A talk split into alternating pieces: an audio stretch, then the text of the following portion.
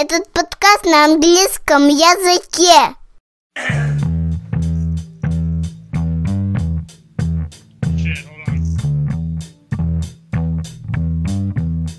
Guten Abend, ich bin Sergei Galonkin auf Kiew. Das ist der Podcast von der äh, Seite galonkin.com. Uh, guten Abend, es freut mich sehr, Sie zu hören. Uh, und guten Abend, das ist fantastisch, alle Leute hier zu haben. Ähm, und Matthias? Das habt ihr drei wirklich wunderbar gemacht. Nothing. Я думаю, мы сейчас потеряли половину аудитории сразу, сходу. Может быть, мы приобрели. Да, мы приобрели, но очень специфическую. Фанатов немецких фильмов. Это подкаст сайта galenkin.com. У нас в гостях сегодня Матиас Кемке из Дедалик и я, Сергей Галенкин, Михаил Климов и... Михаил Климов и Сергей Кузьмин. Да, да, да, они решили поменяться в этот раз. А, Матиас Кемке любезно согласился провести сегодня с нами подкаст. Он э, работает в студии Дедалик э, в должности креатив-директор проекта The Night of the Rabbit, который э, он разрабатывает последние 18 где-то месяцев, то есть получается полтора года. До этого он был инди-разработчиком и сделал две игры самостоятельно вместе с э, американским другим партнером. А, в смысле, человеком, то есть их всего было двое, которые работали над играми. Соответственно, мы его вытащили как человека, который был и э, инди совершенно таким э, человеком-одиночкой, и э, внутри команды в рамках уже существующей студии, чтобы сравнить его опыт, ну и вообще попытать на тему э, сюжета, истории, важности сюжета, там, текста, не текста в играх и так далее. И, наверное, начнем мы с э, истории э, Матиаса в роли инди-разработчика. Мы знаем, что он делал э, две игры на флеше вместе со своим партнером, причем первую игру, насколько мне известно, он делал сам. Ее даже можно поиграть бесплатно на сайте, я дам ссылку в комментариях. Вот мы раньше общались с русским разработчиком, который делал игры самостоятельно и, по-моему, чуть ли не на флеше. Ну, не, не на флеше. И интересно сравнить опыт вообще, как человек может делать игры в одиночку в Германии и в средней полосе России. Um, my experience is a little bit different simply because um, when I started out, I had to do things on my own simply because I had no way of uh, getting someone else to work for me. And uh, the interesting thing is that um, before starting the game, I was simply a fan of adventure games, and and I was drawing from time to time, and I was also writing from time to time. So um, at one point, I was thinking about that might be really interesting to bring these things together to to tell an interactive story. And it was more like a coincidence that an American friend of mine, um, who I knew over the internet, and he, he was also a big adventure fan. That's how we met, um, like seven years before I started making adventure games. And he started making his own engine. And I promised him that if he finished his engine, I would make a game with it. So once this engine was finished, I, I simply sat down and and started working on it. And after one and a half years doing that next to university, uh, I was actually done, and I released it for free. And so I, I never made any money from that. But uh, and it was in English too. I, I wrote everything, and of course it had no voices, but it was uh, it, it had really good reviews. There was even the BBC website that uh, on a cultural blog for the BBC they wrote that um, as I claimed, it was an uh, adventure game short story.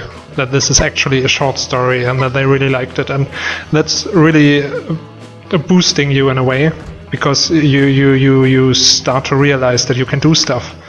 But uh, I never made any cent, not not one cent from it. I I simply uh, yeah made people happy for free, and. So and and after that we continued uh, the story w- with a bigger indie game, and that we actually sold, but we didn't even break even on on on the uh, production yet. My my friend who made the engine and I did the game together, and and he financed it. But uh, we had no marketing. We got really good reviews for an indie game at adventuregamers.com and so on. But actually, no one really knows that the game exists. So uh, maybe in two years we'll break even. And uh, so I, I, I had to work alone in the, in the on the first game. It was more like a secret; nobody knew about it. And I just told people, "There's a game; it will be finished." And after one and a half years, everyone thought it I was crazy, but uh, it was actually done. and then I, I had my friend to work with on the, on the second game, and uh, my brother contributed some animations and designs. But it was always me sitting at home, and I had only some contacts uh, via Skype. So I, I always longed to work with a bigger team. So so I didn't have to do everything on my own. А скажи, пожалуйста, то есть ты делал все сам? Ты сам э, писал сценарий, ты сам рисовал графику, ты сам занимался построением сцен, то есть вообще больше никто ничем не занимался проект, только ты все делал? Yes, uh, the the first game I completely did on my own. The only thing I did not do was making the music, and because I unfortunately can't do music, I'm really sad about that because when you realize you can do a lot of stuff on your own, even though the animations don't look that great, um, you really long for making your own music because that's such an important part. But uh, yes, it's it's animation, drawing, colorizing the backgrounds, um, scripting, which is a big part of the whole thing. So nowadays, when I work with scripters, I, I, I know their pain. Of course, they, they don't believe me, but А, я хотел спросить, э, то есть, э, Матиас, ты все время сидел это время, время дома, и ты сам сказал, что не заработал на первой игре денег, а вторая игра тоже до сих пор не окупилась. У тебя была какая-то дополнительная работа, или ты просто проедал старые сбережения? Um, the first game I did during university, so I, I had a mm-hmm. had a student job, like I was working in telephone banking, and I was uh, doing stuff for university and so on. So yeah, I, I, was basically working for university, working for money, and working for the game. So that was a lot of work.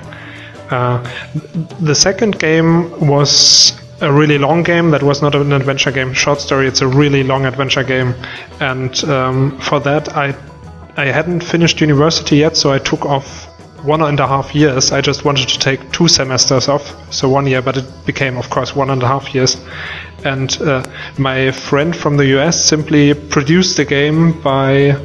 Um, he was working on the side. He he did half of the game scripting and so on, and uh, I I was doing that full time. But he paid the rent and he paid my food. So, but it was a time where you actually, you know, you you you didn't have much room to move financially. So it was really just surviving and hoping that the game would be finished. So it's it's very very close to insanity, of course, but that's normal for indie game makers, I believe. Это очень хорошая иллюстрация того, что некоторые думают, что за границей разработчикам, инди-разработчикам живется лучше. На самом деле не то чтобы лучше, а на самом деле иногда даже и сложнее. А, многие начинающие разработчики думают, что в Европе очень легко добраться до финансирования государства. Например, Nordic Game Program или э, медиафонд из Гамбурга, который дает деньги стартапам в игровой области. Это правда дают, но может быть там 10%, а большинство начинающих все равно сами по себе борются. Это было и с Аманитой, это было и с Матиусом, это было и с другими разработчиками. Все начинают с того, что два года работают в очень трудных условиях. Об этом надо думать, если вы собираетесь сами так ту же дорогу выбирать для себя. Я еще хотел задать, э, еще хотел обсудить такую тему. Э, Матиас, вот как бы ты определил инди-разработчика? Сейчас очень много разговоров по поводу того, что такое инди. Даже Electronic Arts периодически издает инди-игры, и был инди-бадл от Electronic Arts. И вот бывают компании, в которых 200-300 человек работает, но поскольку они не подчиняются издателю, они тоже формально получаются инди. И есть такие ребята, как ты, которые в одиночку делают игры, ну, по крайней мере, делали. Может, они, только они так, настоящие инди. Yeah, I, I think I, I would prefer the last definition of that because simply if I was indie and Valve was indie, then I think, you know, I, I still hope that people at Valve have a better life than I had when I was indie. so, so I think there's a difference there. I, I would prefer the last one. То есть э, Индия это те, у кого нет офиса? I think they would make their office someplace unusual or something. I mean, if they have an office, it's great. I think it's more like um, financial financial investment? If, is, is is there a risk? Are they um, are they are they using their own money, or is it a company that's already uh, financed by a bank or something? Then it's already not indie anymore. I think um, because the, the, there's there's some money invested that's coming from the outside, and. Uh, maybe it's also the size. Um, if, if, if, for example, my grandmother would give me 5,000 euro or something to make a game, then I, I would still think I'm indie. But, but if I get 100,000 euro from a bank, Окей. I think that, that that's, that's uh, reaching a point, you know, where, yeah. Если я правильно помню, когда Valve начинался, у Гейба было несколько инвесторов, его друзей, и не все с ним работали. То есть он просто пошел к своим друзьям, как мы сейчас могли бы между собой собрать там 100 тысяч долларов и открыть новую студию. Вот мне интересно, это Индия или это не Индия? Я бы хотел сейчас между собой собрать 100 тысяч долларов. Ну, по друзьям, я думаю, мы соберем. Я думаю, что у нас много друзей, особенно на Фейсбуке. По френдам в Фейсбуке и по комментаторам. То есть, чтобы написать комментарий к подкасту, нужно заплатить 5 долларов сегодняшнего дня. Придумали монетизацию, наконец-то. Uh, I, I, I think definitely that's a gray area. I mean, but if someone gives you a million, uh, I think most people who, who are considered indie would simply drop that because they're so surprised that m- sums like this do exist. You know, they have problems, you know, buying milk every day or something to eat cereals. Знаете, есть игра Journey, которую издавала Sony, и у нее бюджет, по-моему, 4 или 5 миллионов долларов. Well, I think um, nowadays, yeah, the the gray area is even getting bigger because you have financing models like that. Because now you can publish games on Sony nec- networks and so on, and you're not you're not depending on publishers anymore. So of course, there's a big gray area. Maybe maybe there should be something like. Uh, like uh, classic indie and, and modern indie, you know, uh, hard, hard, hard to tell. maybe, maybe, maybe the difference simply is um, how independent are these people? Are they really working on their own? Is it completely uh, on their own risk? How much risk are they having? Are they thinking about money at all? Because uh, most indie indie game makers are not thinking about money. They're not thinking about making the money back. They're actually most of them are really really bad at any kind of marketing. Uh, I know I was like that because simply if, if you do all the work on your own, there's simply no energy left to do any kind of marketing. Yeah, I, I wouldn't want to define indie in that respect, but the indie things that I'm really interested in is, uh, of course, if it's a great game, I'm interested in even a five million dollar indie game. But uh, you know, the, the the the small guys who start up and try to ju- just make the game for the sake of it and really get into trouble, which which always happens when you do, when you do indie stuff even if you break even in the end, you you're just getting unhealthy, you feel bad, you work too much, and so on. Th- that's the people I can really feel for because I know how that feels. Я хотел последний сделать просто комментарий на эту тему, то что у меня в Твиттере сейчас две компании идут на Кикстартере. Одна компания это Брайан Фарго, который собирает, не помню сколько там, 3 миллиона, 4 миллиона долларов. Но он так достаточно довольно звучит. А вторая компания это чешский разработчик CBE Software, который собирает э, деньги на игру Джулия. И они попросили 5000 долларов. С большим триумфом собрали уже 8. И сейчас устраивают концерт живьем для того, чтобы, может быть, собрать 10 тысяч долларов. И те, и другие, по идее, Индии. If if you already have a big name and people know you, of course the the chance of having uh, a lot of people who crowdfund you is is it's much much bigger. So uh, that doesn't even mean that you've got the better concept. Maybe you you even have the more professional team and everything. Um, but it's simply a fact that your name and also the references, the stuff you did before, that that's what what makes things really uh, uh, go off like a rocket on, on, on things like Kickstarter. Um, of course, there's there's exceptions. If if something gets you know viral or something, then someone relatively unknown gets suddenly a million dollar to do his birthday party or something. For me, it was a little bit similar because uh, I did I published my first game for free, simply because I wanted people to play it, and uh, I, I thought I'm, I, I don't. It's a pain in the ass to do the marketing. So let's see where this goes. So I, I was with that game showing with a small one, the adventure game short story, that I actually could do the game. And uh, my my friend who did the engine, he trusted me um, that I could do with him a complete game. So he uh, he financed it and worked walked through the whole thing with me, and it was a, a hard process. But in the end, he was proven right. We we actually finished it, and uh, now that we did that game, I came up with the next idea. I actually I didn't want to do games anymore because if you do an indie game or if you do two indie games, you just want to not do that anymore. You just want to stop. But unfortunately, if you get another good idea, um, then you are in trouble. And uh, because you you know now it's starting again, and because I I, I knew um, Daedalic existed and I liked their games, I, I simply went there and approached them and.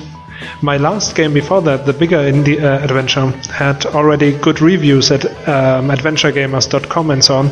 So they were pretty uh, impressed so it was actually the name and, and the references to work you did um, that gets the attention of others, and, and that, thereby you only get the possibilities of, of being funded or of, of your game being, yeah, like, like with um, The Night of the Rabbit that we're doing right now, being nurtured by a company like Daedalic. So maybe at one point, we, we can only hope. Uh, um, I could also say on Kickstarter, okay, let's kickstart this project, and people will remember, oh, that's the guy who did two two big games and a small one. So, so I hope I can profit from that maybe in the in the future, although that was never the plan. But yeah, I, I can definitely see where the difference is. По сути дела, ты сейчас предложил э, э объяснение тому объяснению, которое, вернее, той теории, которую люди обсуждали в комментариях к предыдущему подкасту. Это как Зачем разработчик делает первую игру? И нужно ли ему искать деньги, или ему нужно искать славы? Ты сделал небольшую игру, тебя заметили, ты сделал большую игру, если бы ты не сделал маленькую, тебе бы не дали деньги, бюджета, команду на большую игру. Ты сейчас делаешь одну-две большие игры, и после этого ты сможешь уже пойти и, например, сделать краудфандинг. И люди уже будут знать, а, это тот парень, который сделал уже хорошие, нормальные игры, мы ему доверяем, мы ему готовы дать денег. И так в какой-то момент ты доберешься до того, что ты уже там будешь полностью свободен. Um, yeah, that's a theory. I mean, maybe they even give me money without me doing a game. You know, I can just say, uh, "Wow, I, I, I would like to have ten thousand dollars right now. Can you help me make the stream come true?" But um, the other thing is, of course, it's a possibility, and it's also a possibility to do that within a, a company context. There, are, uh, if I'm at Daedalic, uh, maybe the, you know there's companies like um, Double Fine who do Kickstarter stuff and so on. So it's definitely a possibility. But as someone who did an indie game and also did a very uh, exhausting, now not indie game anymore, the question always is uh, do, do, do, I want to make another game at all? Uh, you always have to ask yourself that. Um, there's also the possibility of simply becoming a dialogue writer or simply uh, helping people to to to um, yeah to work out their stories or to help project leads and so on because that's all the stuff you don't you, you learn a lot when you're indie but you also learn that there's uh, when you are at a company you don't do everything yourself. Uh, you do a lot but uh, that also means that you can work in a specific position and that might be a little less stressful. So but it's always depending on on, on the circumstance and of course also depending on how uh, how the night of the rabbit uh, will will uh, will do. If people like it maybe that will boost the motivation again. So, mm-hmm. let's see. Окей, okay, um, давайте поговорим теперь про квесты и про истории в играх. На мой взгляд, квесты ближе всего к книгам и кино по нарративным инструментам, потому что квесты, по сути, это уже родоначальники вот того самого интерактивного кино, в которое превратился у нас The Walking Dead или Heavy Rain. Uh, есть ли в квестах какие-то элементы, которых нет в кино или играх, которые можно считать чисто игровыми? Какие-то элементы для рассказывания историй? There's one thing that that uh, games can do that uh, that books and movies cannot do because um, uh, maybe it sounds very simple, but it's uh, even if your game is linear, it it uh, can consist of a lot of exploration. The one thing that I really loved, I, I actually um, when I when I did my first small game, I uh, I didn't like the writing so much. I discovered it was actually fun, and uh, I was surprised that it worked. Um, but what I really loved was creating a place. So that you are actually in a place where you can look around the corners, you can surprise people by bringing up stuff, you have to do some kind of a dramatic way to use the places. You you lock one place and you walk around it all the time and you try to get inside. And when you're inside, you're you're being surprised that there's actually more to that place And then you go to the outside again, and everything has changed. And that's something actually that only games can do, and uh, that that you actually have to do. Otherwise, it's it's it's getting boring. If you just have one story that's totally detached from the place, you're you're giving up a lot of the possibilities you have in the genre. А, я просто сломался. Извините, это хороший очень ответ, я даже не знаю, что добавить. Я хотел поспорить, но получается, что действительно тут даже добавить нечего. Это Завалили инструменты... журналисты Галенкина. Тут была очень длинная пауза, которую Миша вырезал. Ну, правда, исследование мира и миротворчество — это вещи, которых есть почти во всех играх, а, не во всех, конечно, но почти во всех. И это вещи, которые принципиально не могут быть в кино или в книге, потому что никто не будет смотреть фильм, где персонаж очень долго и нудно исследует каждый уголок э, комнаты, в которой он находится. А ты ну, думаешь, можно, можно, можно сказать, что, например, ты можешь это сымитировать через комиксы? Если ты выпускаешь комиксы каждую неделю или каждые две недели, и у тебя сидит команда, которая рисует по твоим эскизам, то ты можешь исследовать мир просто не в реал-тайме, а вот так вот, там, знаешь, типа, о, на этой неделе мы поплывем на Северные острова. Хоп, взял, придумал, как они там выглядят. Нет, я имею в виду, что в книгах и комиксах исследование мира подается через истории, а в играх истории подаются через исследование мира. Yeah, uh, yeah, uh, you said that perfectly. I, I really have to write that down. it's, uh, it's, it's, it's, it's also one thing. Um, there are, for example, a, a lot of uh, games nowadays that that are uh, AAA games. That they are brilliantly designed. You really love the environments, but you're still. It's it's like walking through through a tunnel. It's very linear, and uh, so so you see all these beautiful places, but you never come back to them. And and I, even if the adventure genre somehow is some sometimes really limited if you if you think of classic adventures. Um, there's one thing that I really love about it, and that's simply that if, if you, for example, in, in, in a game like Uncharted or something, you walk through a jungle and you really think, oh, this is a beautiful tree.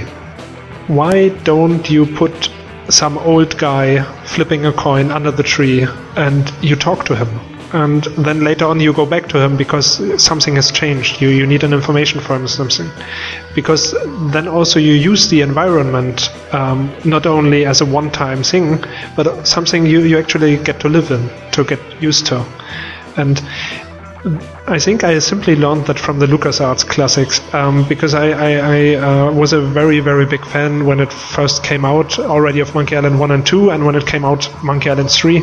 And I adored the game in any respect, but even now, every two or three months, I start the game and just like a tourist, I go back to Plunder Island, I go back to Blood Island, I simply walk around the corners, talk to people, and just listen to the sound the waves are making. I, I, I look at the palm trees and so on.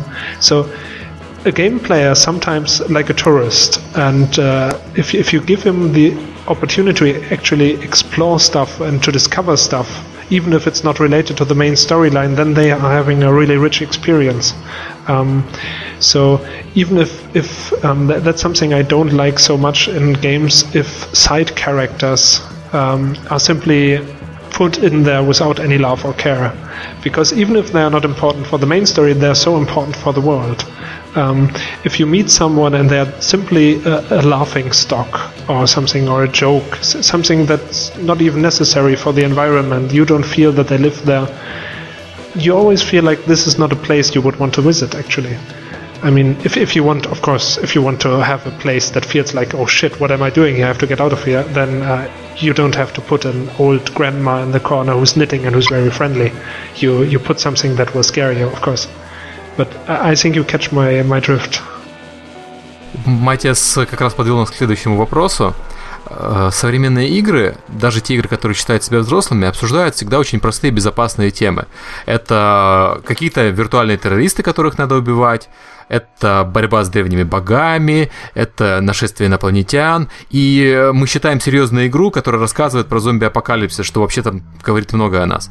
При этом есть большие страшные проблемы, которые трогают кино, которые трогают игры, но, э, которые трогают кино и которые трогают книги, на которым игры боятся подступиться. Это, например, СПИД, Альцгеймер, это проблемы э, меньшинств э, этнических, я не говорю обязательно про сексуальных, этнических меньшинств.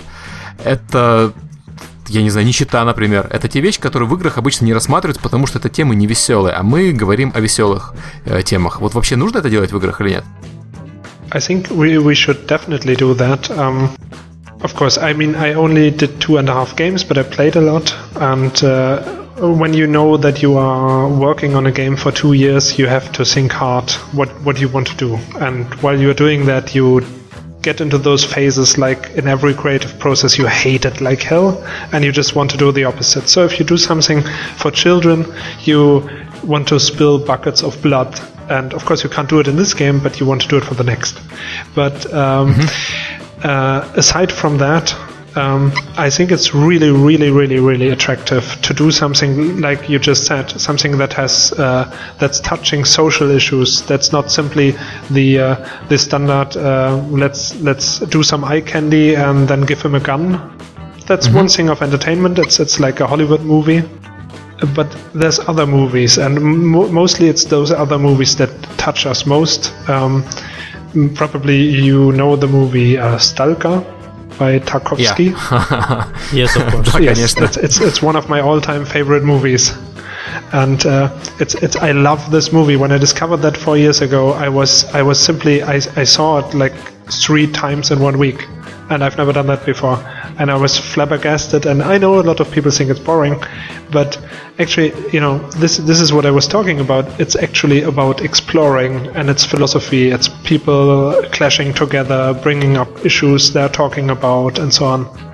That would even work as a game. But when uh, I, I, don't, I'm pronouncing it probably wrong, but the Strugatsky brothers mm-hmm. who wrote uh, the original novel Mm-hmm. I, I, read that in the German translation, and it's also a fantastic book. Completely different again. But when they adapted the games, it was again you, you've got a gun in your hand and you simply shoot people. and I, I, it's it's like I, I, I like gun games sometimes, but it's so far away from what you could do with the material. But I think the basic question, and, and then again, I think that's that's maybe where, where we can actually uh, differentiate between classic indie and real indie.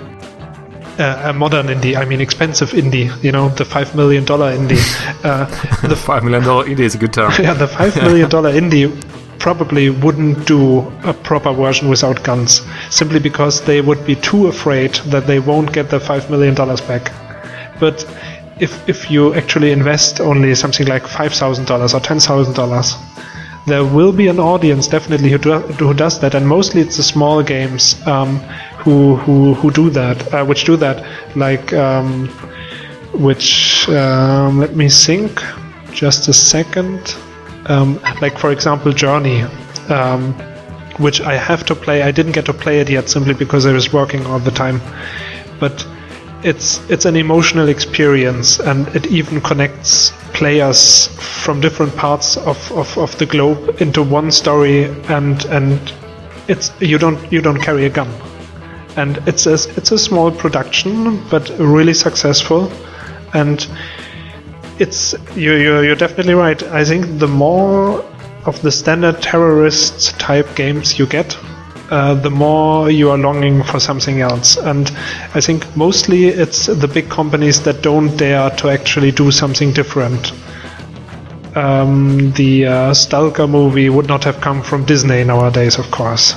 Um, but maybe they do. Yeah, they would be dancing in, in Stalker, you know, and singing and stuff like that. Yeah, I mean, may, maybe they come up with a good new Star Wars movie because that has always been popcorn, although it has been better in the past. but uh, yes, but did, did that answer your question at all?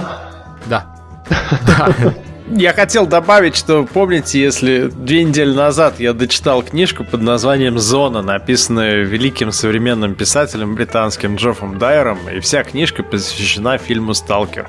И он ровно о том же самом пишет, о том, что этот фильм можно смотреть бесконечно, и что э, этот фильм доказал, что тебе не нужны какие-то декорации, или тебе не нужно очень много в кадре для того, чтобы э, совершить некое путешествие и, и поставить там очень серьезные вопросы. И, конечно, вот мы идем от того, что там кино сделало и взял, как бы взяло глубокую мысль из книги, да, ее реализовала, а игра взяла то, что лежит на поверхности. Мир. Собственно, она взяла мир на самом деле, если мы говорим про миры, игра взяла только мир. И способ его самое простое исследование, то есть пиф-паф. С пушкой, вот. да. Да. Yeah, that, that sounds great. I, I, I definitely want to read that. It's uh... Возможно, возможно, тогда тебе нужно будет подумать над тем, чтобы сделать игру по э, другому фильму Тарковского, который называется «Солярис», и который существует в двух э, инкарнациях. Есть Цидерберговский фильм, который с Джорджем Клуни, и он, он, он более поверхностный. Как раз он скорее сделан как игра. Есть некий сеттинг, там музыка, мелодия. И есть э, фильм Тарковского, который э, э, ну, гораздо глубже и, и интереснее вдруг. И оба не имеют отношения к книге. Да, оба не имеют отношения к книге. И вот интересный вопрос, э, не знаю, Серега и Миша, вам какие идеи приходят в голову, когда, например, вы прочитали бы, что выходит новая игра по фильму «Солярис» или по книге «Солярис»? Я бы, я бы очень боялся, что это будет классический квест, потому что и по «Солярису», мне кажется, надо делать не квест. Надо делать шутер. А, мне кажется, Солярис это игра, э, игра исследования должна быть. Это должен быть что-то анабиоза, наверное, но без противников. Как э, Карев говорил, что они думали анабиоз сделать без ага. противников. Вот мне кажется, Солярис должен быть такой. Мне немножко вспоминается Another World была такая отличная игра. Супер была игра. Ты вот что-то в этом роде. Она сегодня на Steam вышла, кстати. Anniversary Edition, да. А, а мне почему-то показалось mm-hmm. сразу, да, что я себя прочитал про Солярис, то это были бы комнаты, в комнатах были бы спрятаны предметы, нужно было бы кликать там отверткой на ручки дверные или еще на что-то. Mm-hmm. И, ну, короче, обычно такая хинея, ничего особого. Space Quest с Роджером Вилко, что-то в этом да, роде. Да, да, да. да. Uh, Matthias, to summarize, have you seen a movie Solaris? Um, yes, yes. So there are two. The original two, two, one, or yeah, there's one. Two versions. Okay. The, the, mm-hmm. the one that's 40 years old, that's from Tarkovsky, and then there is the one from Soderbergh, and then there is the book. And, and the writer of the book was pissed at Tarkovsky for not uh, portraying what he put into the book, because the book, in his opinion, was all about religion and whether or not God exists and whether or not uh, if God existed, uh, a human could even begin a conversation with the God. And then Tarkovsky took this around and he made it about the personal tragedy and the memory and the personality and, and, and you know, a hum- humanity. What does it mean to be human, to love, and so on. And and then Soderbergh did something very you know modern. You know, there's there's there's an atmosphere, there's the train, the music, the woman, and that's pretty much it. So it's it's it's it's a different take. And we were discussing what would you think if uh, you read in the news that there is a game based on Solaris that's being announced. What kind of game do you think it will be? Uh, I, I, think, um, aside from the zombie and the, the blood and the splatter, it, it, it's already Dead Space. You know, it's uh, because except for the Doom factor, but there's actually this is a major spoiler. List, don't listen for the next five seconds. But um, there's the the main thing is um, memories become alive, and of course, it's all it's all due to this strange cosmic thingy. And uh, probably you would get a gun, of course, and then uh, then bad memories come alive. it's unfortunately, uh, yeah, it, it's it's it's a perfect example because it's it's uh, the, the, average game, AAA game that could come out of Solaris or that we would expect is is exactly the same thing that came out of Stalker. Uh, Stalker. it's Матиас, а вы играли в игру Анабиоз украинской фирмы Action Forms? Они сделали историю про замороженный корабль, а, в котором, который потерпел катастрофу, и главный герой пытается разобраться, что случилось. И они хотели делать ее без оружия, хотели делать ее исследовательской, про исследование мира и спасение его, но без стрельбы и без противников. Но издатель в итоге настоял, чтобы они сделали со стрельбой, и стрельбы, в принципе, там не так уж много, но игра, к сожалению, провалилась. Unfortunately not. И дело в том, что когда мы с Карием разговаривали по поводу анабиоза, люди, которые помнят анабиоз, они очень хорошо о нем вспоминают. Но когда мы открыли Metacritic, мы видели, что оценка там в районе 60 с копейками, не помню, 67-64%. И удивительно, что есть уже два четких сегмента прессы. Одни люди поняли, что это за игра, они пишут про атмосферу, про историю, про сюжет, про то, что это замечательно, и мало кто такое делал. И другая пресса, она пишет про то, что это говношутер.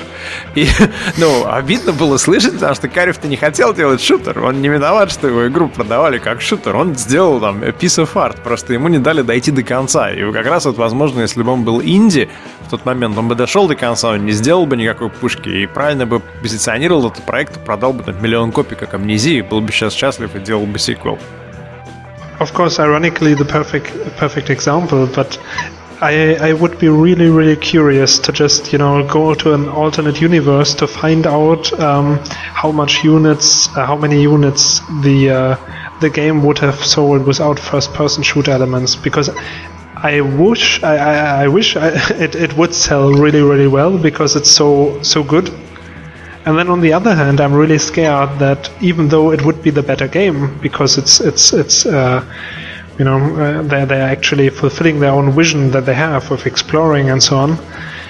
Yeah, but I'm not sure if, if the general audience or the mass market would actually like or buy that. I mean, the thing is, um, if you have something like uh, Telltale's Walking Dead now, it's it's it's really nice that this is so successful.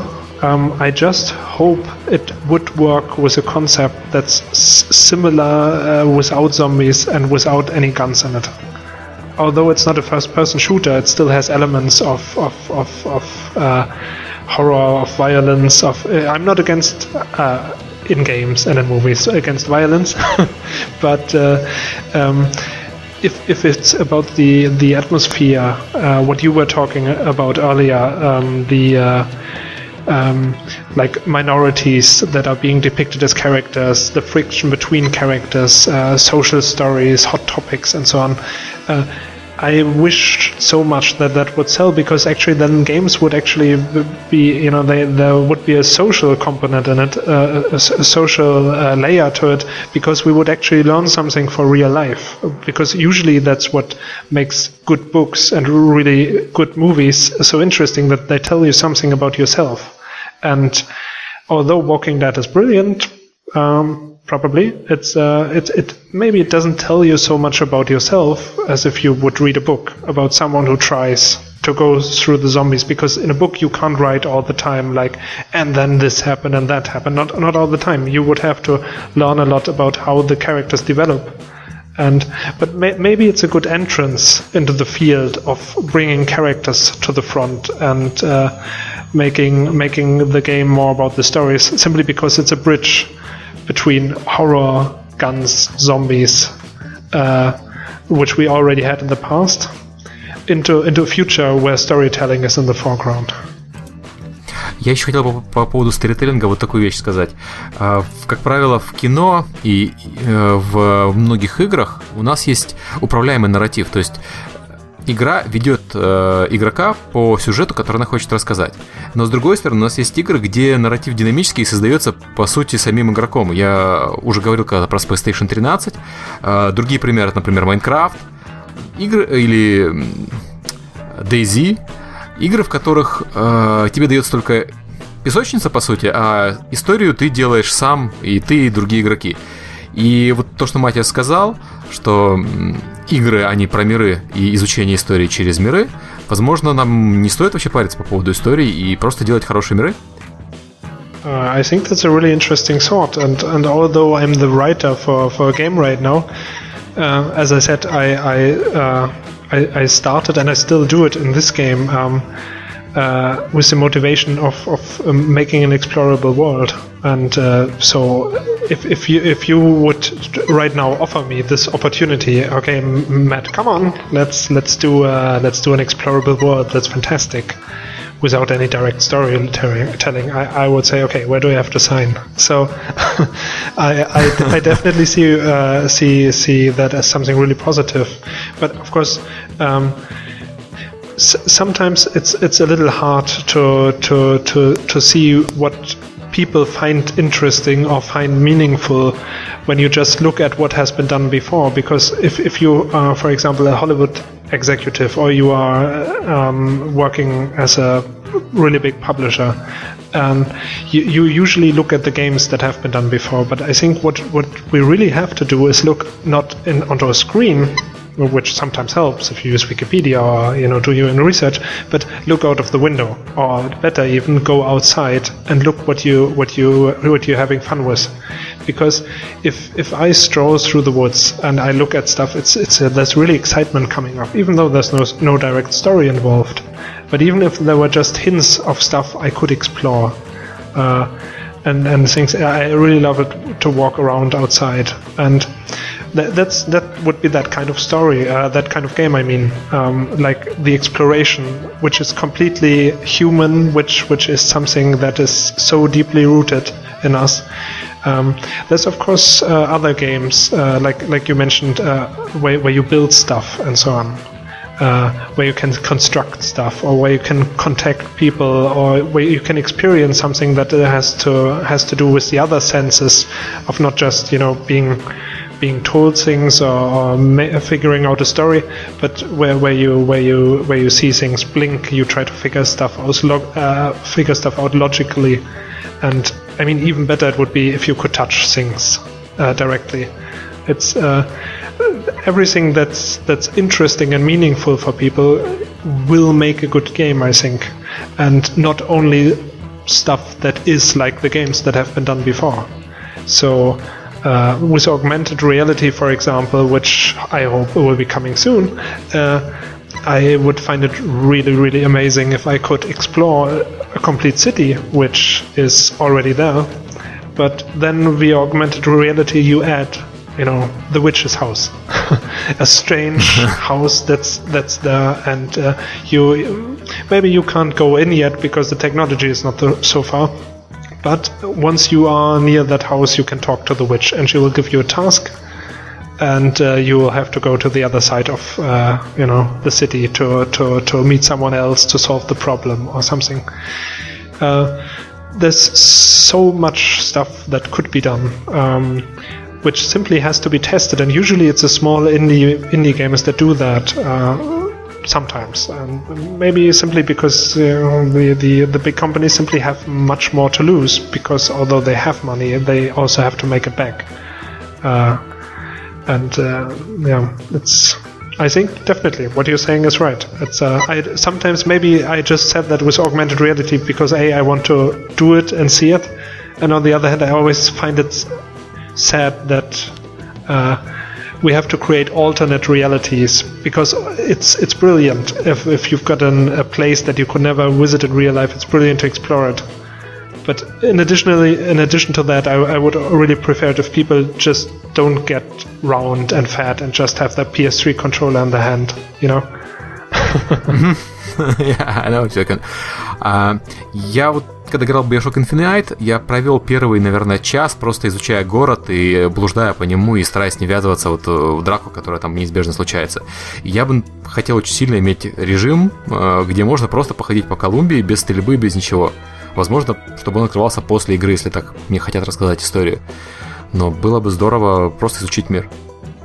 You know, as a big fan of of uh, Red Dead Redemption, and uh, I, I, I have to say sometimes I enjoy shooting people, but uh, definitely I I uh, would, you know, I'm I'm I'm signing what you said there. Definitely, it's it's uh, it's also it's it's also so easy to just make it a shooter. I mean, of course, those people are working hard, and it's hard to make a shooter you know, it's it's maybe uh, I don't know how does this work in Russia? Are we allowed to make jokes about porn?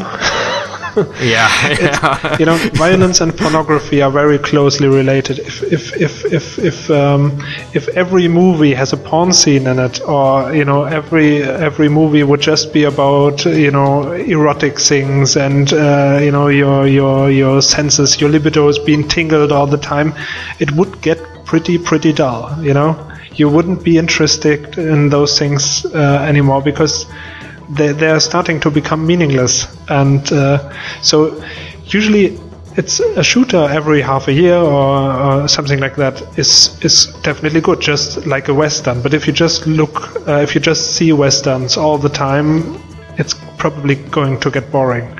So it's it's good that there's a lot of shooters out there, but it would be good and even better, and even better for the shooters because uh, you know they, they would become not mainstream or just standard, but they would become special because it's not the only thing out there. If you had alternatives, like you were saying, pure exploration and so on, and then you can actually choose: do I want to do this or do I want to do that? Do I pick up this game or do I pick up the other game?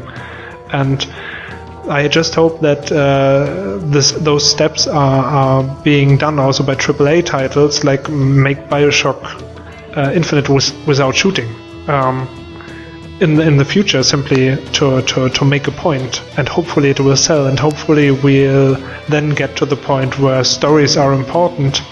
Although Bioshock Infinite probably has a really good story, uh, but uh, where they are the most important element and the exploring. You and the world and maybe not even the story but uh, and and I, I, would hope really that it sells but that's the point I'm not really sure. But as you say then if, if, if that is started if that happens then we'll also get away from the zombies. We will also get away from the the very fantastic and maybe uh, we'll learn that real life and and the uh, the the uh, cooperation, the contact, uh, the uh, the problems between real humans, uh, between minorities, and and so on, which exist in real life, um, are something really entertaining. Then and people can discover that, and not entertaining in the sense of I look at it and I like it when people argue, but in the sense of you know I, I like to interact in that because that I don't want to sound preachy, but in the ideal case, you play a game and then you go through real life and you have learned something from it. Because that's how it works with bo- good books and good movies. So if you play something with uh, like Journey, you you realize that you know people have to depend on each other and that. Uh, that Journey can bring together people who who haven't been connected before, and like it's actually happening in the game, and that this emotional attachment and the reliance you build up is real, and it would be real in real life. Uh, of course, there could be situations where you end up with a gun in your hand in real life, and it's good to know where to shoot, so the other guy doesn't shoot you first. but it's not only that. Real life usually hopefully does not contain guns because then it's also not so much fun as it is in games. That that would be something else that might also be interesting. I'm, I'm talking like hell here, I know, but uh, one thing that would be interesting is to make a shooter that's realistic, you know, and then you play for 10 minutes and then the game destroys itself because you got shot in the head. I don't know. yeah. And you spend uh, five minutes just loading your gun and stuff like that. Yes, yes. Давайте перейдем к вопросам, потому что Матиас уже гоняем час, и это... Да, давайте к вопросам. А теперь к вопросам. Э, вопросов нам пришло достаточно много. Мы сейчас быстро по ним пробежимся. Пишет нам Сергей Балабанов. Э, сколько времени обычно проходит между моментом, когда вам, э, Матиас, в голову приходит идея, и тем моментом, когда вы получаете на руки готовый прототип? Yeah, that's a good question. It's easier to answer how, how usually uh, how long it takes when when I start a game and when I finish it. Usually, it's, it's always one year and eight months. it's strange, but uh, yeah. Let me think. Well, it, it usually it's it's the case that there are of course a lot of ideas always floating around in my head, and but there's always this one idea and uh, which which fascinates you so much that you start working it out and more and more and more detail comes comes to life and you write it all down and you you start making plans for the world and and which places you could visit and you you make little sketches and so on. And that's usually the point where you know this is probably going to turn into game. And practically you could do of course any of the thousands ideas anyone has could could be turned into a game probably but it's mostly uh, not not about having an idea, but uh, about an idea being so fascinating that you actually you know uh, commit yourself so much. It's it's a creative process that you almost cannot stop. Maybe if, if I worked at a company and they were they would say, okay, we're paying your rent, um, do this game, something, do something with a gun and shooting and whatever, and okay, I think I could come up with a concept. Uh, but for me, so far, it was usually um, I always got to that point where I knew this was the game, and uh, yeah, that, that's that's usually um, how can I express that. Let, let's let's say it like that. It's uh, it must be an idea that's worth investing almost two years and a lot of stress, and you have to, and maybe that that puts it perfectly. You have to fall in love with it, and once you fall in love with the idea, it's going to do itself. Unfortunately, not by itself, but you're you're going to get to work, and then everything is happening pretty fast. So, so sometimes I don't know if that's a bad thing or a good thing because sometimes you actually don't want to do that, but almost feels like you don't have a choice because the world wants that and you want to help those characters actually finish the story they started in your head. И, и только что Матиас, получается, ответил и также на вопрос, э, прислан нам Питером, который спрашивал, приходят ли игры, э, создаются ли игры по идеям или идеи возникают, когда нужно сесть и сделать игру. Вот э, Матиас умеет так и по-другому, но в данном случае он говорит про работу над играми, о которых он не может не делать. Еще один вопрос от Сергея Лобанова. Насколько большая разница лежит между концепцией, между идеей, когда игра только начинает создаваться, и готовым продуктом. И приходилось ли Матиусу во время работы, разработки полностью переделывать какие-то части игры, например, изменять главного героя, изменять там место действия, изменять какие-то существенные параметры? So far it didn't happen. Um, you always you always have to change things. Things always have to be adjusted to reality and uh, although some people would, would like to pretend like it's not so, they have always the, the one thing um, you start out with an idea, then you get to a million ideas in a big world, and then you have to fit it again into reality. And the one thing is um, you have limited resources, so probably you have to drop some ideas, you have to change them, and uh, you have to make them fit which is part of a normal creative process. And actually, a lot of the good things um, that a lot of games have, and even movies, come from not doing too much, from being limited in their resources and having to come up with creative solutions. And uh, which can actually then, because then you have to think about those details and you make them fit to the story that you already have.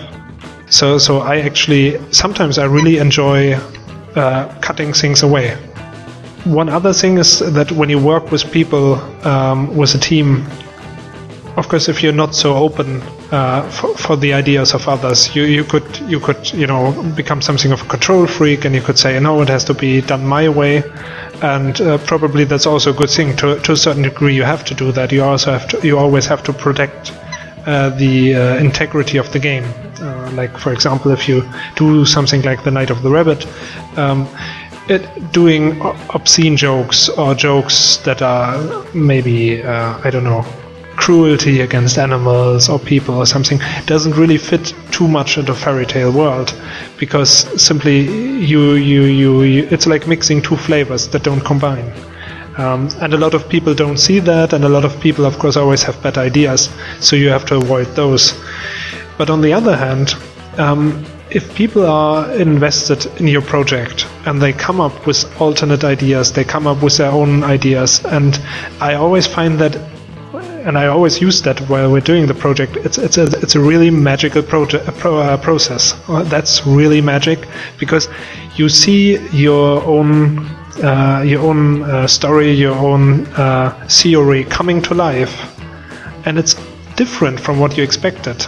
Um, I'm not talking about technical shortcomings or something; those are always sad and suck. But um, if, if, if, if, if you get t- uh, details that you hadn't expected, if you if you if you find traits uh, someone else found for you, and you think, yes, that fits, that fits into the world, and it even happens during the recording of the dialogue because when I write the dialogue, I think, of course, this is probably good. And then comes a voice actor who's who's never, of course, what you expected. Uh, I mean, if it's bad, that's a bad thing. But if it's good, and usually it is, if it's a professional actor and he's he's going into the right direction, he's going to give your character for the first time ever a voice.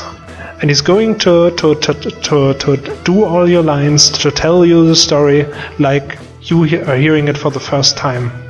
And um, you learn a lot while recording of how much freedom they should have and how much you should have uh, them stick to what you think.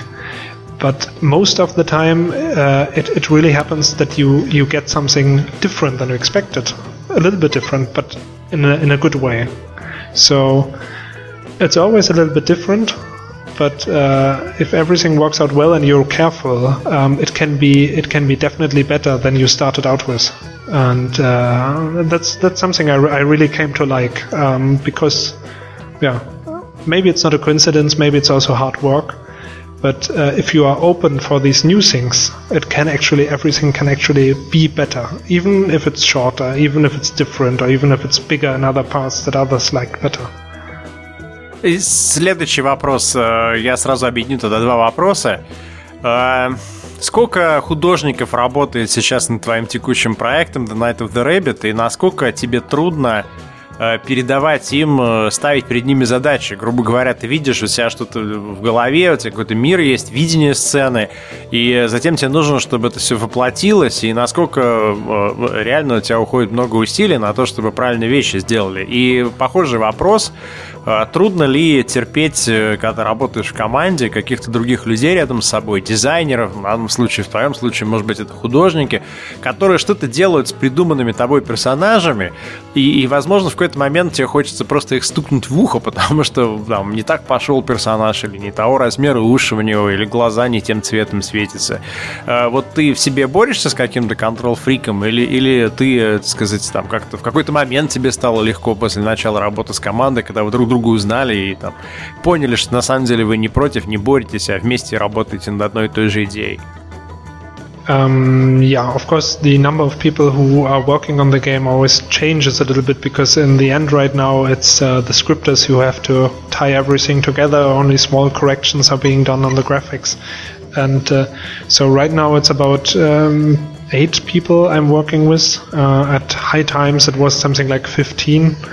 Uh, average was 10 and there's a lot of animators there and uh, we for example we had a, um, um, a very gifted talented uh, talented um, character designer um, who's also a lead animator Olga Andriyenko and uh, that, that was a classic uh, the, the classic situation, of course, because uh, with the backgrounds, it wasn't such a problem because most of them I drew myself, so uh, I could do what I want. But uh, if, if if if it's about characters, uh, then or any other kind of thing, um, you you you need to have someone else do.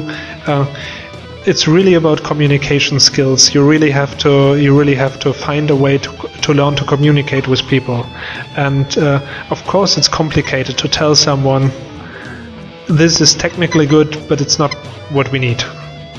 Some people tell me I'm po- too polite, and uh, on the other hand, I think uh, at least uh, you know uh, n- no one has run off yet, and uh, we didn't get problems through that. But um, it's complicated, and uh, it it takes. Um, but if it's too far away from what will work in the game, um, you will bring up the courage of saying that directly.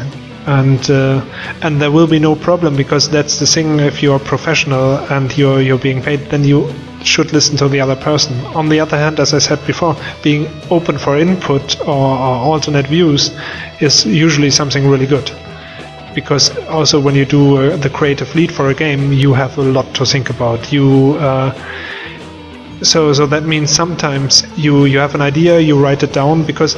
Um, when you when you write a game or when you design a game, it's it's not just as some people believe uh, having the ideas. It's so fun to have the ideas, but it's actually about making decisions. And if you have like 30 characters, 50 rooms, a lot of story, 50,000 words, you have to come up with all the puzzles. You have to make hundreds of decisions every day. And some of those decisions are good for you, but they can be better by someone who puts a little more thought into it, uh, who has an attention for, for for certain details and so on. So that's actually helpful.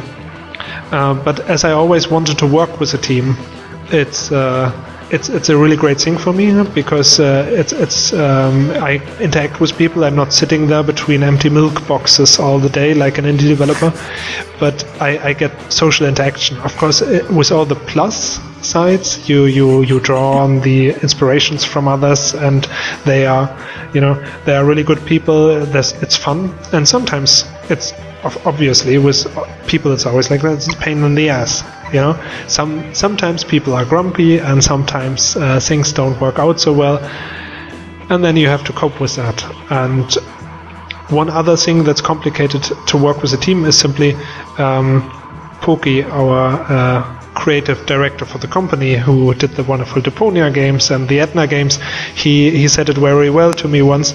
Um, you always think in the beginning after you've been indie you've, you, you did everything yourself before that this time everything will be so much faster because i've got people to help me. And unfortunately that's not true. Simply because now you don't spend the time of doing everything yourself but you spend your whole day running around talking to people. And the stuff you are still doing if you draw if you write almost doesn't fit into the other thing, you know, the communication with the others. So it's completely different. You, you have to develop those skills, and it's it's always fun. I, I, when I was younger, I always wanted to become a diplomat because I, I, I, like it to talk with people, and I also like it. You know, if, if, if two people are fighting over something, you know, I'm I'm grinning to myself. I think. Ah, how can I get these people to work together? And um, maybe it's perverse, but I even enjoy doing that today, and that helps during teamwork too. И, и, пожалуй, наверное, последний вопрос на сегодня. Мы бы, конечно, хотели подольше поговорить. Возможно, мы поговорим, если э, у нас будет возможность поговорить уже после того, как игра выйдет, и мы узнаем, наконец-таки, об ощущениях Матиса, э, э, когда он видит свою игру, вот она продается, люди пишут, играют и так далее. Э, мы вопрос сейчас озвучим просто потому, что автор пошел на то, чтобы написать его по-немецки, и причем на хорошем немецком языке. Вопрос такой, что, что Матис думает по поводу э, классических квестов, э, которые теперь приходят на планшеты, на, на iPad, на андроидные планшеты. Э, приводится в примеры Yesterday, приводится в примеры Бафомет от создателя художника оригинальных гоблинов, по-моему. И э, есть ли у Матиса э, планшет дома, играет ли он на нем, вообще что он думает по поводу такого тренда? I don't own a, ta- a tablet, but um, simply because I didn't get around to it yet and I didn't have the time, and uh, I don't even spend enough time with my PlayStation or my DS or my normal computer. So I don't spend time on that extra thing that's going to lie around right now. But uh, it definitely, it's uh, if if you have that in your hand, you know, it's you, you are controlling it directly by touch. You don't have a keyboard in your way. You don't sit on a chair. You can do it anywhere, and uh, you know that that doesn't only go for games. That goes for almost everything. Um, even I mean, I, I have a phone that's almost like a tablet. After using that for two years, even though there's a little keyboard on it, um, because I, I, really like to type really fast and making notes on, on, on my way sometimes when I when I sit on my normal PC and I see this old keyboard in front of me, it's always like a, feels like a 19th century typewriter. You know, you've got these huge button uh, keys on there, and you have to hack on them, and, and it's like and, and the laptop is it's a, it's a it's a mixture between both. But of course, the tablet is a choice, and uh, you are directly connected to the screen, and it's all about uh, the room, the exploring, and uh, the tablet connects you directly with that. And also, if it's about exploring, exploring takes takes time, and you have you have to be relaxed for that. You have to sit in a comfy chair, if if if at all possible. Usually, if you read a book, you don't sit at your desk, and uh, so yes, sure. definitely. Yeah, yeah, Э, спасибо большое, Матиас, что пришел. Подкаст получился интересным, и мне заранее жалко Михаила, который это все будет сводить. А я еще попробую перевести. У нас тут параллельно э, разговору шло жаркая перепалка в Твиттере, что мы хотим с этим материалом делать. А давайте сделаем английский вариант только, а давайте сделаем русский, английский и там напишем текст, а давайте сделаем русский, английский, но наложим voice-over. Ну, в общем, простор для творчества просто великолепный. Поэтому, если вы слушаете этот подкаст на немецком, знаете, что это мы укурились просто. Я думаю, я думаю, ребят, что просто нужно уже открывать наконец-таки Indiegogo и, и собирать деньги ровно на то, чтобы нанимать внешнего звукооператора, который бы мог, э, при том, что мы записываем на насквозь, потом из этого нарезать, там, почистить и сделать, э, и мы бы тогда... Помимо оператора нужен еще и переводчик, еще и голос, еще и... И мне секретарша нужна обязательно, ребят, я иначе не в это дело не ввязываюсь. Я, кстати, то... а я вообще хочу в подкаст человека, который бы за меня говорил, но постарался. Это Михаил Кузьмин, но, короче, и вперед с песней. Я думаю, что, ребят, мы откроем три подкаста. На секретаршу Галенкина, на звукооператора и на закадрового переводчика. И мы посмотрим, какой подкаст этот, какой, какой краудфандинг проект будет успешней. Да понятно, что секретарша больше соберет, а ребят вообще не конкуренция. Если ты будешь фотки с ней в кольчужном бикини постить, то, конечно. Ну да, я, я знаю, как победить, да. Tier 1 reward. А, окей. Да. Спасибо большое, Матиса. Да, спасибо. Пожелаем успеха с игрой, наверное. Uh, Matthias, thank you for your time. We wish you good luck with your game, The Night of uh, Rabbit. And I, I, I hope uh, and we didn't take a lot of time of the time. So yeah, uh, danke für Ihre Zeit and auf Wiedersehen. Auf Wiedersehen und vielen uh, thanks thanks a lot uh, for for your uh, interest and also your interesting questions and letting me talk for so long. That was really a lot of fun. Thank you. Thanks, thanks a lot. I'll, I'll, I'll bring the book on Stalker to you, and then we're just gonna think now how we can uh, translate this and how, how to best put this together. I mean, I wish we could do everything in English and then just translate it in one go, but uh, I don't know. We are still mm-hmm. figuring it out. But thanks okay. for your patience. Yeah, thanks a lot too. then uh, see you soon and have a nice evening.